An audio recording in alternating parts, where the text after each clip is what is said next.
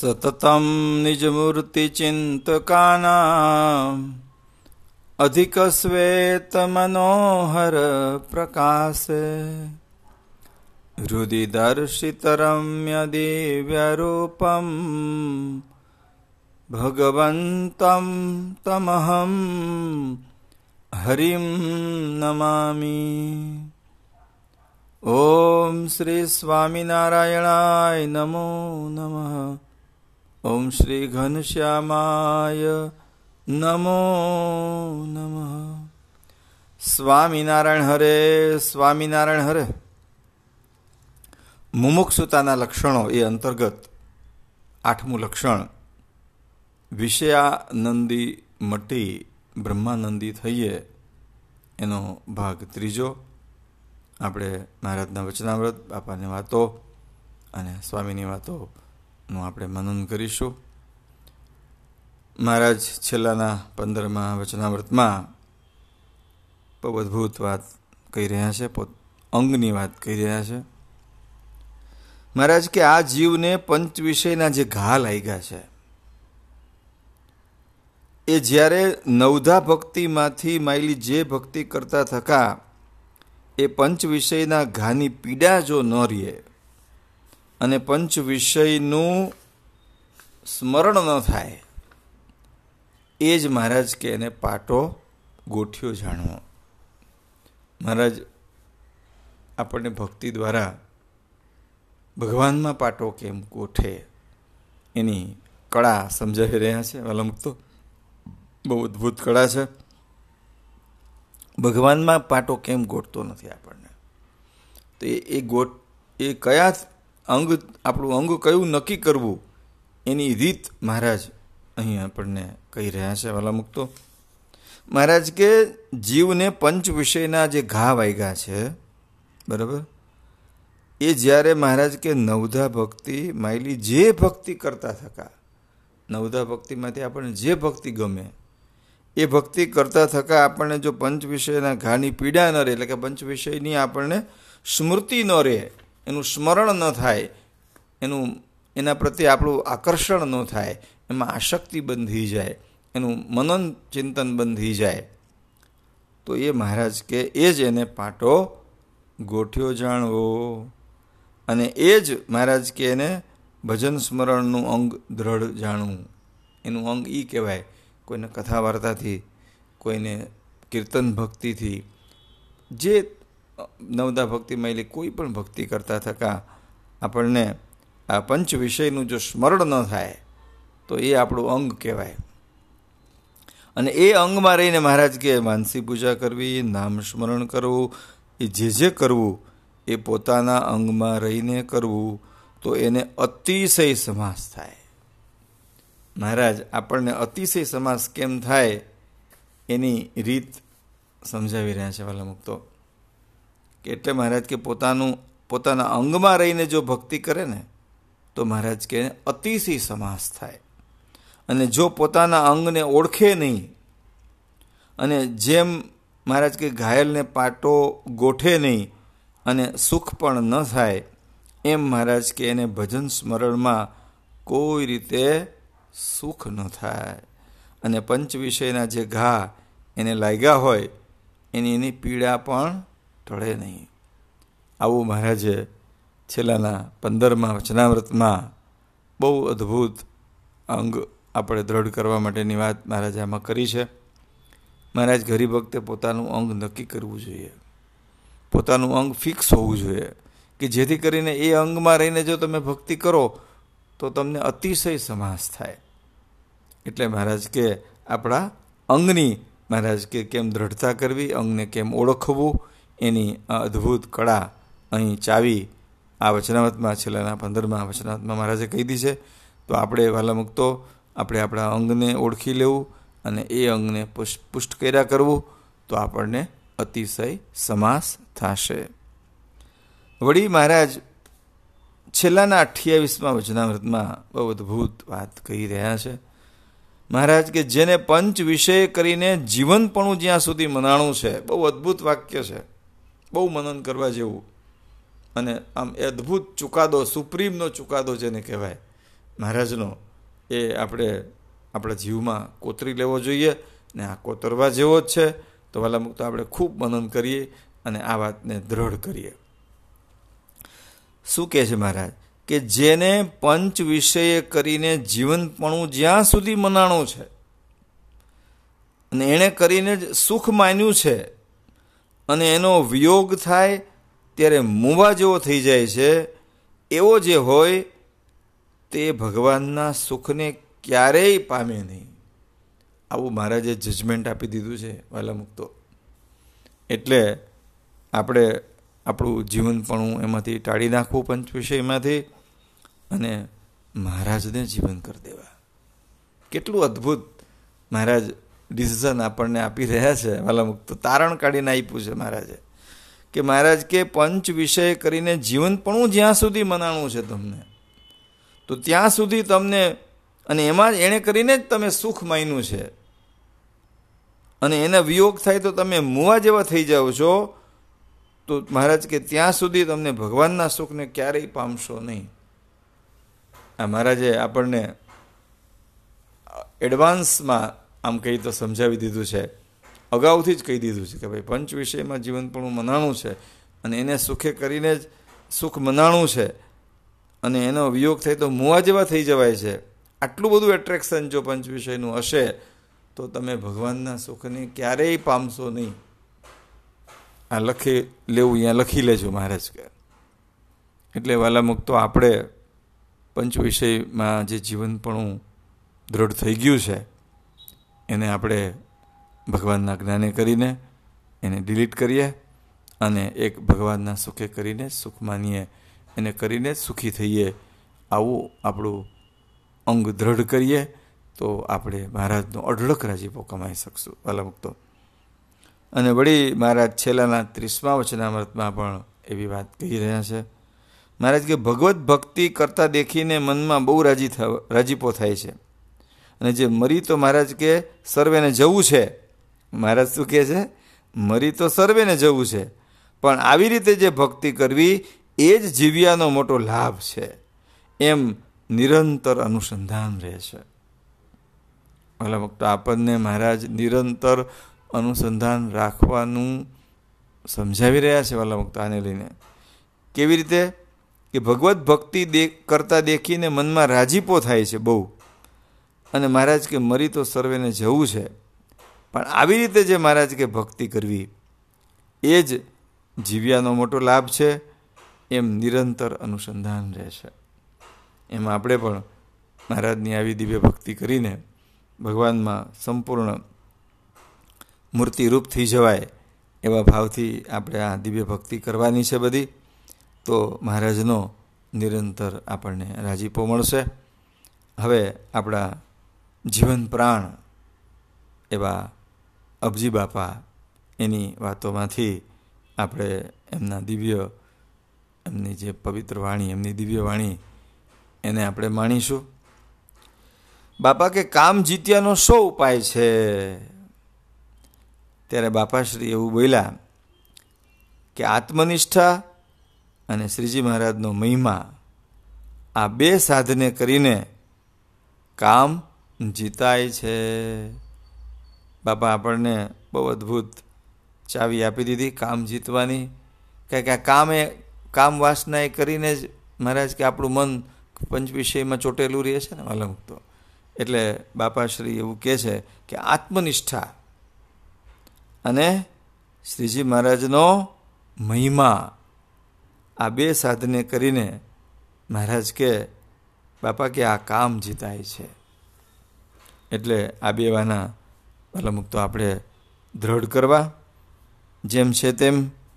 અને વળી, બાપા પહેલા પ્રકરણની છવ્વીસમી વાતમાં એવું કહી રહ્યા છે કે પ્રભાવની વાતોમાં જીવ રાજી થાય છે અને આલોકની વાતોમાં ઇન્દ્રિયો રાજી થાય છે. બાપા બેયનો રાજીપાની રીત અલગ અલગ છે હો વાલા મૂકતો શું કહે છે બાપા? કે પ્રભાવની જો વાત થતી હોય ને, તો ત્યારે બાપા કે જીવને શાંતિ મળે છે. એટલે કહેતા જીવ રાજી થાય છે. અને આલોકની વાતોમાં ઇન્દ્રિયો રાજી થાય છે. અને જપ, તપ આદિક સાધનથી મહારાજ કે કામાદિક શત્રુ ટળે નહીં બાપા કે. અને ટાઢું પણ થાય નહીં. એ તો બાપા કે શ્રીજી મહારાજની મૂર્તિનું ધ્યાન કરવાથી અંતરમાં ટાટું થાય છે અને અંતર શત્રુ બધા વેરાભાઈની પેઠે નાશ થઈ જાય છે. એ તો જીવ બાપા કે કરતો નથી ને મોટા કેમ દોષ ટાળતા નથી એમ વાંક કાઢે છે. આવું બાપાએ કીધું. હે? આપણે વાંક કાઢીએ મોટાનો કે મારા અમારામાંથી કામ ને ક્રોધ ને લોભ ને કેમ ટાળતા નથી. હે? પણ બાપા કે આવું જે મહારાજ કહે છે, એવું તો કરતા નથી. તો કેમ થશે? હે? એટલે મહારાજની મૂર્તિનું જો ધ્યાન કરો ને, તો બાપા કે અંતરમાં ટાઢું થાય અને અંતઃશત્રુ બધાય નાશ થઈ જાય ને એ તો જીવ કરતો નથી. અને મોટાનો વાંક કાયડા કરે છે બાપા કે, એટલે આવું ન કરવું. વાંક નહીં કાઢવો, આપણે ધ્યાન કરવા માંડો. જ્ઞાને કરીને પહેલાં જ્ઞાને કરીને સ્થિતિ કરો, પછી ધ્યાને કરીને સ્થિતિ કરો. સમજણની સ્થિતિ થશે ને પછી જ ધ્યાન સેટ થશે. એટલે વાલા મુક્તો બહુ અદ્ભુત કથા છે. અને વળી બાપા કે જીવ છે એ પંચ વિષયના અને આ લોકના સુખ સારું લઢી મરે છે. બોલો બાપા, કેવો શબ્દ વાપરે છે? લઢી મરે છે. એને સારું થઈને મરી જાય છે બાપા કે. તમે જુઓ છો ને, આ જગતમાં પંચ વિષયના ખાતર જીવ આમ ફાંસીએ ચડી જાય. કેવા કેવા કામ કરી નાખે છે. આપણે જોઈએ છે ને હે? આ જીવ પંચ વિષયના અને આલોકના સુખ સારું લઢી મરે છે, બાપા કે. પણ ભગવાન સારું કોઈ લઢતું નથી કે. ચાર દિવસ રહેવાનું, બાપા કે. એને અર્થે કજિયા કરે એવા અવડા આ જીવના સ્વભાવ છે.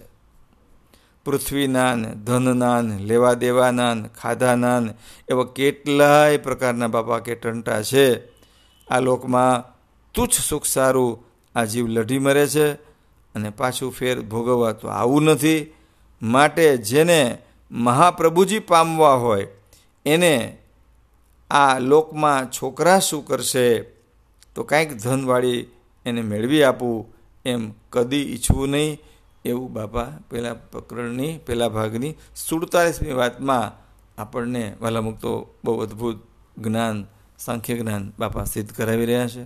તો વાલા મુક્તો એને મનન કરવા જેવું છે, બહુ અદ્ભુત છે. બાપા કે જીવ પંચ વિષયના અને આ લોકના સુખ સારું લડી મરે છે. તમે આમ જુઓ, આ જીવની વૃત્તિ ક્યાં ચોટેલી છે? એ કેનારું મથે છે. હે?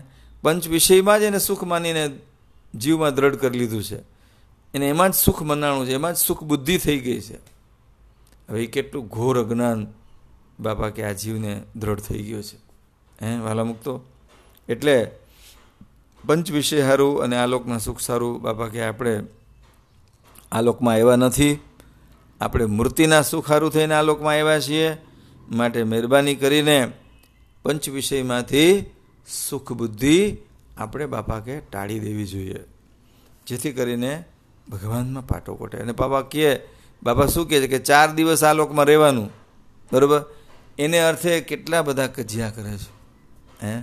આ લોકમાં કંઈ કાયમ તો રહેવાનું નથી આપણે. હે, આવ્યા છીએ મહેમાનની જેમ. ટેમ્પરરી રહેવાનું છે આ લોકમાં. તો ટેમ્પરરી જ્યાં રહેવાનું છે, એના માટે કેટલી મથામણ કરીએ છીએ આપણે. અને જ્યાં કાયમ સ્થિર થવાનું છે ભગવાનની મૂર્તિના સુખમાં, એના અર્થે આપણે કેટલો ઉદ્યમ કરીએ છીએ? એમાં માટે કેટલો પ્રયત્ન આપણો? હે? થોડુંક મહારાજ કે અંદર ઊંડાણમાં વિચારજો. તો આપણને ખબર પડશે કે જે નાશવંત છે, જે દુઃખરૂપ છે જે અંતે અપાર દુઃખનું કારણ છે, એના અર્થે પ્રયત્ન. અને જ્યાં કાયમ શાંતિ મળવાની છે, જે કાયમ સુખ જેમાં રહેલું છે, સનાતન સુખ રહેલું છે, એના અર્થે કંઈ પ્રયત્ન જ નહીં. કેટલું મોટું અજ્ઞાન કહેવાય વહેલા મુક્તો એટલે બાપા કે પૃથ્વીનાન ધનનાન ધનના લેવા દેવાનાન ખાધાનાન કેટલાય પ્રકારના ટંટા જીવ કરે છે. હે? અને આ લોકના તુચ્છ સુખ સારું લઢી મરે છે. મરી જાય છે છેલ્લે બાપા કે હે? ને બાપા કે પાછું ફેર ભોગવવા તો આવવાનું નથી આપણે. એ વસ્તુ પાછી આપણને મળવાની નથી. ક્યાંક જન્મ બદલાઈ જાય, વળી પછી બીજું મળે પંચવિષય. માટે બાપા કે જેને પંચ મહાપ્રભુજી પામવા હોય, એને આ લોકની ચિંતા બહુ કરવી નહીં. એ બધી અવરભાવની ચિંતા બધી, અવરભાવ માત્રની ચિંતા બધી મહારાજને મોટાને સોંપી દેવી. બરાબર? તો બાપા કે આપણે આત્યંતિક કલ્યાણરૂપી કામ પાર પાડી શકીએ. વળી બાપા કે, વળી સ્વામીએ પૂછ્યું, ઈશ્વર સ્વામીએ, કે સુરા ખાતાની આસક્તિ કેવી રીતે ટાળી? ત્યારે બાપાશ્રી એવું બોલ્યા કે સુરા ખાચરને સ્વાદ બહુ હતો. તે દ બાપા કે, દસ પંદર વાસણમાં જુદા જુદા પ્રકારના ભોજન ભેગા કરીને જમતા. સ્વાદુ ન હોય તો કજિયો કરતા. એટલે એક વખત બાપાએ એમના પત્ની શાંતિબાઈને શ્રીજી મહારાજે કીધું કે તમને કથામાં આવતા મોડું કેમ થાય છે કે? ત્યારે એ એવું બોલ્યા કે તમારા ભક્તને જમતી વખતે ઝાઝાવાના જોઈએ છે. એમાં મરચાં અને મીઠામાં જો ફેર પડે ને તો કજિયો કરે છે. તેથી મારાથી કથામાંના જોગમાં અવાતું નથી, મોડું થઈ જાય છે.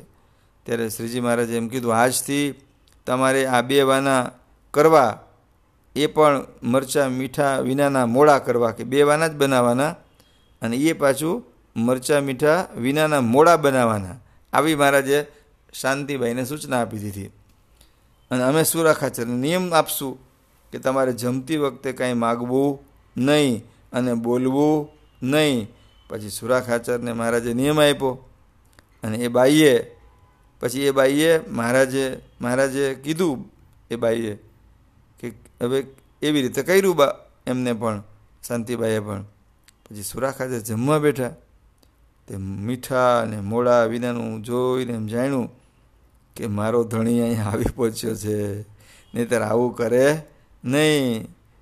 બાપા કે, એમ શ્રીજી મહારાજની મરજી જાણી અને અમૃતની પેટે જમી ગયા. બોલો. મરજીમાં રહેવાનો કેટલો આગ્રહ વાલા મુક્તો હે? અને એવું છ મહિના સુધી જઈમાં હો. ત્યારે કે ભાઈ, ના. ત્યારે તે પછી મહારાજે શાંતિભાઈને મહારાજે પૂછ્યું, કેમ ભક્ત કાંઈ બોલે છે કે? ત્યારે કે, ના મહારાજ, તમારા ભક્ત તો હવે જેવું મળે એવું જમે છે ને કજિયા કાંઈ કરતા નથી.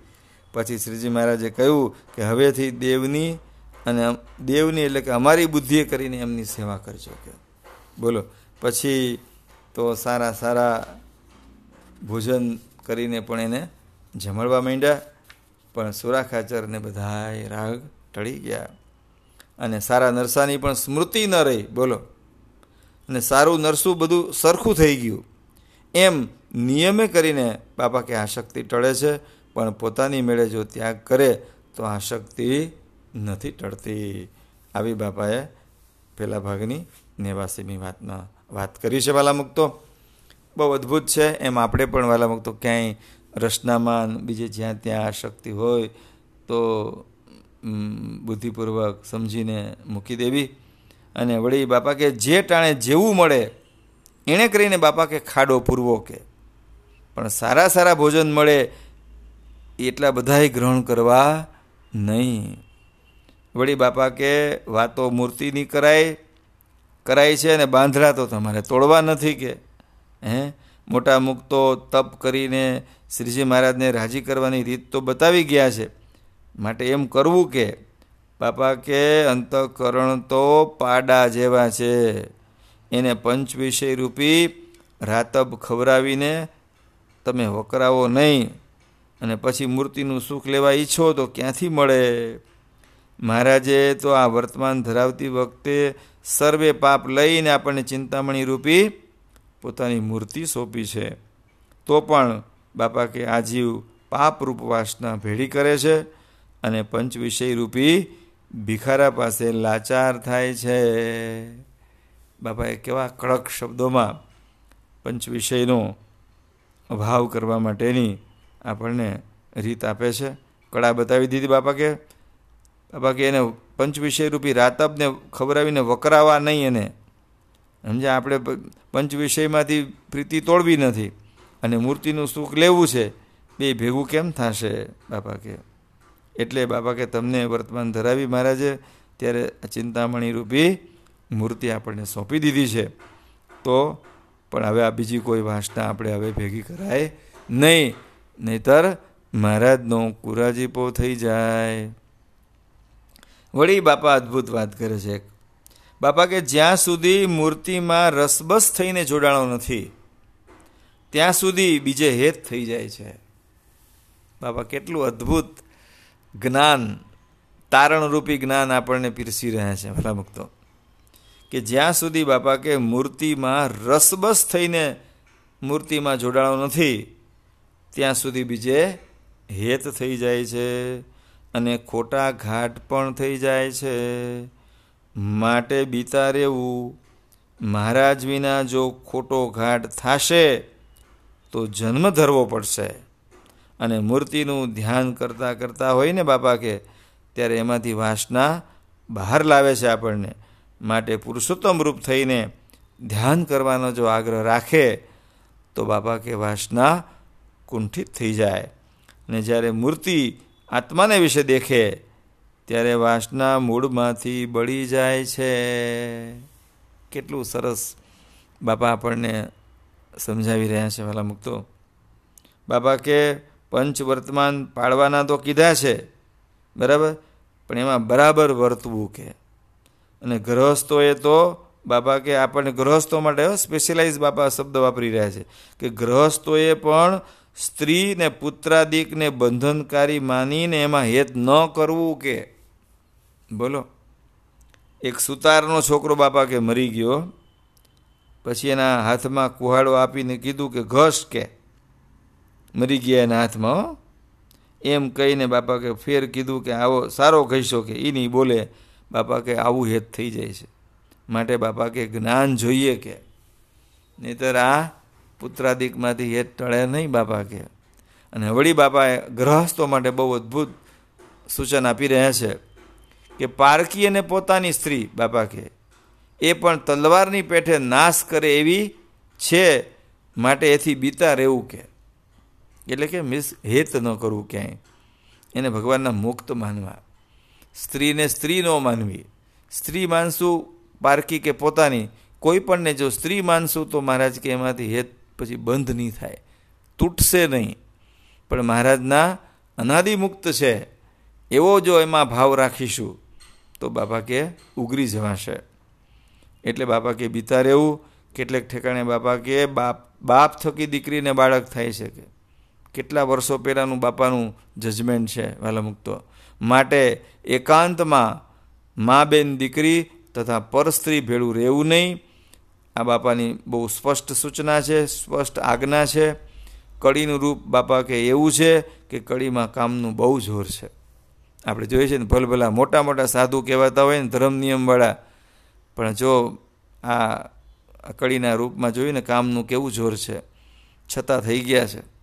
એટલે વાલામુક્તો હરિભક્તોએ ખાસ વિનંતી છે, ખાસ ખાસ એમાંય ખાસ કરીને વાલામુક્તો મોબાઈલમાં, ઇન્ટરનેટ દ્વારા, બરાબર? કોમ્પ્યુટરમાં લેપટોપમાં આવા ઇન્ટરનેટથી આવા સ્ત્રીયાદિકના દેહ જોઈને ભલામુક તો આપણા મનને વિકારનો થઈ જાય એવી ખાસ ભલામણ છે, જે તે સાઈડ જોવી નહીં.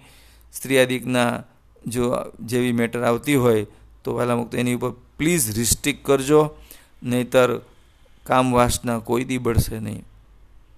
અને વળી વળી બાપા કે બાપા કે સમજીને સુખ્યા થાવું. કેવું કહે છે? બાપા કે માટે સમજીને સુખ્યા થાવું બીજા પદાર્થ બધાય દુઃખરૂપ છે. પંચ વિષય નાશવંત છે. તો પણ બાપા કે એ ધૂળનો વેપાર કરવા માટે સૌ ખબાસાની પેઠે મંડી જાય છે. કેમ કે ભગવાન ભજ્યા વિના બધોય ધૂળનો વેપાર છે. કેટલું સરસ બાપા વર્ણન કરી રહ્યા છે. સાંખ્ય જ્ઞાનનું ભલા મૂકતો બાપા કે સમજીને સુખ્યા થવું. સમજ્યા વિનાનું જો નહીં કરો તો આ હેત નહીં તૂટે પંચ વિષયમાંથી દેહમાંથી, આ લોકમાંથી. હે? પદાર્થ બધાય દુઃખરૂપ છે બાપા કે બોલો. અને પંચ વિષય પાછા નાશવંત છે. તો પણ આપણે એ બધા ધૂળનો વેપાર કરવા માટે ખબાસાની પેટે સૌ મંડી પડીએ છીએ. માટે બાપા કે ભગવાન ભજ્યા વિના બધોય ધૂળનો વેપાર છે. એટલે વાલા મુક્તો ધૂળનો વેપાર કોઈ કરશોમાં કારણ કે ધૂળનું કાંઈ આવતું નથી. ધૂળની કોઈ કિંમત નથી આવતી. એટલે વાલા મૂકતો આ ધૂળનો વેપાર બંધ કરીએ. કે તા હવે મૂર્તિનો વેપાર કરીએ. કે તા મૂર્તિમાં સુખ બુદ્ધિ કરીએ. વળી બાપા કહે કે જીવનો સ્વભાવ એવો છે. કેવું કહે છે બાપા? કે જીવનો સ્વભાવ એવો છે કે પંચ વિષયના સુખમાં તથા મોહ પ્રમાદમાં ચોંટી રહે છે. બોલો. પણ જેવું મૂર્તિમાં સુખ છે, બાબા કે એવું કોઈ ઠેકાણે નથી કે. સર્વે સાધનનું ફળ શ્રીજી મહારાજની મૂર્તિ છે. એનું જો ધ્યાન કરે, તો સુખમય અને આનંદમય ફુવારા છૂટે કે. અને આવી વસ્તુ અદ્ભુત મળી છે. અને એ વસ્તુ મળી પણ જીવને અજ્ઞાન છે, મહિમાની કસર છે, શ્રદ્ધા નથી. અને જેવો હીરો છે, એવો જાણ્યો નથી. એટલે બાપા કે એમાં ચોટી જવાય છે. હે? સાચી વાત છે કે નહીં વેલા મુક્તો? જીવના સ્વભાવની બાપા વાત કરી રહ્યા છે. ખૂબ મનનીય છે. આપણે જેટલું એને વાગોળશું, એટલું પંચ વિષયમાંથી આપણને હેત તૂટશે. નહીતર આ પંચ વિષય આપણને મુક્ત થવા દેતા નથી, હો વાલા મુક્તો બહુ આકરા છે, હે? બહુ વહમાં છે. એટલે વાલા મુક્તો એને પંચ વિષયમાંથી હેત તૂટે, એના માટે બાપાના આ દિવ્ય વિચારોને આપણા જીવમાં ઉતારીએ. બાપા, કે જીવનો સ્વભાવ એવો છે? કેવો છે સ્વભાવ? કે પંચ વિષયના સુખમાં તથા મોહ પ્રમાદમાં ચોંટી રહે છે.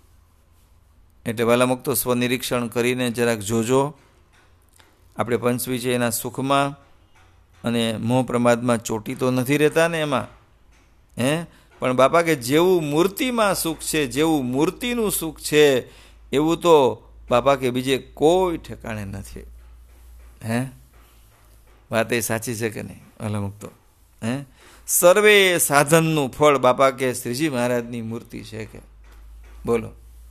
સર્વે સાધનનું ફળ શ્રીજી મહારાજની મૂર્તિ છે. અને એનું જો બાપા કે ધ્યાન કરે, તો બાપા કે સુખમય અને આનંદમય ફુવારા છૂટે કે. હે? આવી અદ્ભુત વસ્તુ મળી છે બાપા કે તોય બાપા કે જીવને કેટલું બધું અજ્ઞાન, કેટલી બધી મહિમાની કસર ને કેટલી અશ્રદ્ધા ને જેવા મહારાજને જાણવા જોઈએ એવા આપણે જાણ્યા નથી, એટલે આવું બધું થઈ જાય છે. એટલે ભલા મુક્તો આ બાબત માટે ખૂબ ધ્યાન આપીએ, કેવી અણમોલ તક મળી છે, હે?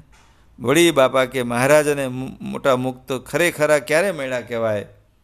એમ કહીને બાપા બોલ્યા કે માન ને મોટપ ને રસાસ્વાદ ને એ આદિક સર્વે દોષ મૂકીને જ્યારે મૂર્તિમાં જોડાઈ જવાય, ત્યારે બાપા કે મળ્યા કહેવાય. અને મોટાનો જોગ પણ ત્યારે જ થયો કહેવાય. આવી અદ્ભુત વાત બાપા બીજા ભાગની તેતાલીસમી વાતમાં કહી રહ્યા છે. વલા મુક્તો, બહુ અણમોલ વાત છે કે મહારાજને મોટા મુક્ત આપણને ખરેખરા ક્યારે મેળા કહેવાય? તો કે આપણે માન ને મોટપ ને રસાસ્વાદ ને સર્વે દોષ જો મૂકી દઈએ અને મૂર્તિમાં જોડાઈ જઈએ ત્યારે મળ્યા કહેવાય. અને મોટાનો જોગ પણ આપણને ત્યારે જ થયો કહેવાય. એટલે વાલા મુક્તો આમાં કંઈ આપણે માન મોટપને રસાસ્વાદ આદિકમાં ક્યાંય પણ દોષમાં જો ખામી હોય તો એને આપણે દૂર કરીએ અને મૂર્તિમાં જોડાઈ જઈએ, તો જ આપણે મોટાના મેળા કહેવાય અને મોટાનો જોગ પણ આપણે ત્યારે જ કર્યો કહેવાય. તો આપણે મહારાજને, મોટાને પ્રાર્થના કરીએ કે અમને બધાને આ માન, મોટપ ને રસાસ્વાદ આદિક સર્વે દોષથી મુક્ત કરી અને મૂર્તિમાં જોડાઈ જવાય એવી અમને દિવ્ય બુદ્ધિ આપજો અને આપના અને મોટા પુરુષનો રાજીપો અમારી પર અખંડ રહે અને વિષયાનંદી મટીને અમે બ્રહ્માનંદી કહેતા સહજાનંદી થઈએ એવી અમ સર્વે પર ખૂબ ખૂબ કૃપા વર્ષાવો એવી મહારાજ અને મોટાના ચરણોમાં ખૂબ ખૂબ પ્રાર્થના. રાજી રહેજો બધાએ આશીર્વાદ આપજો, આનંદમાં રહેજો અને વિષય આનંદી મટીને બ્રહ્માનંદી થજો. જય સ્વામિનારાયણ.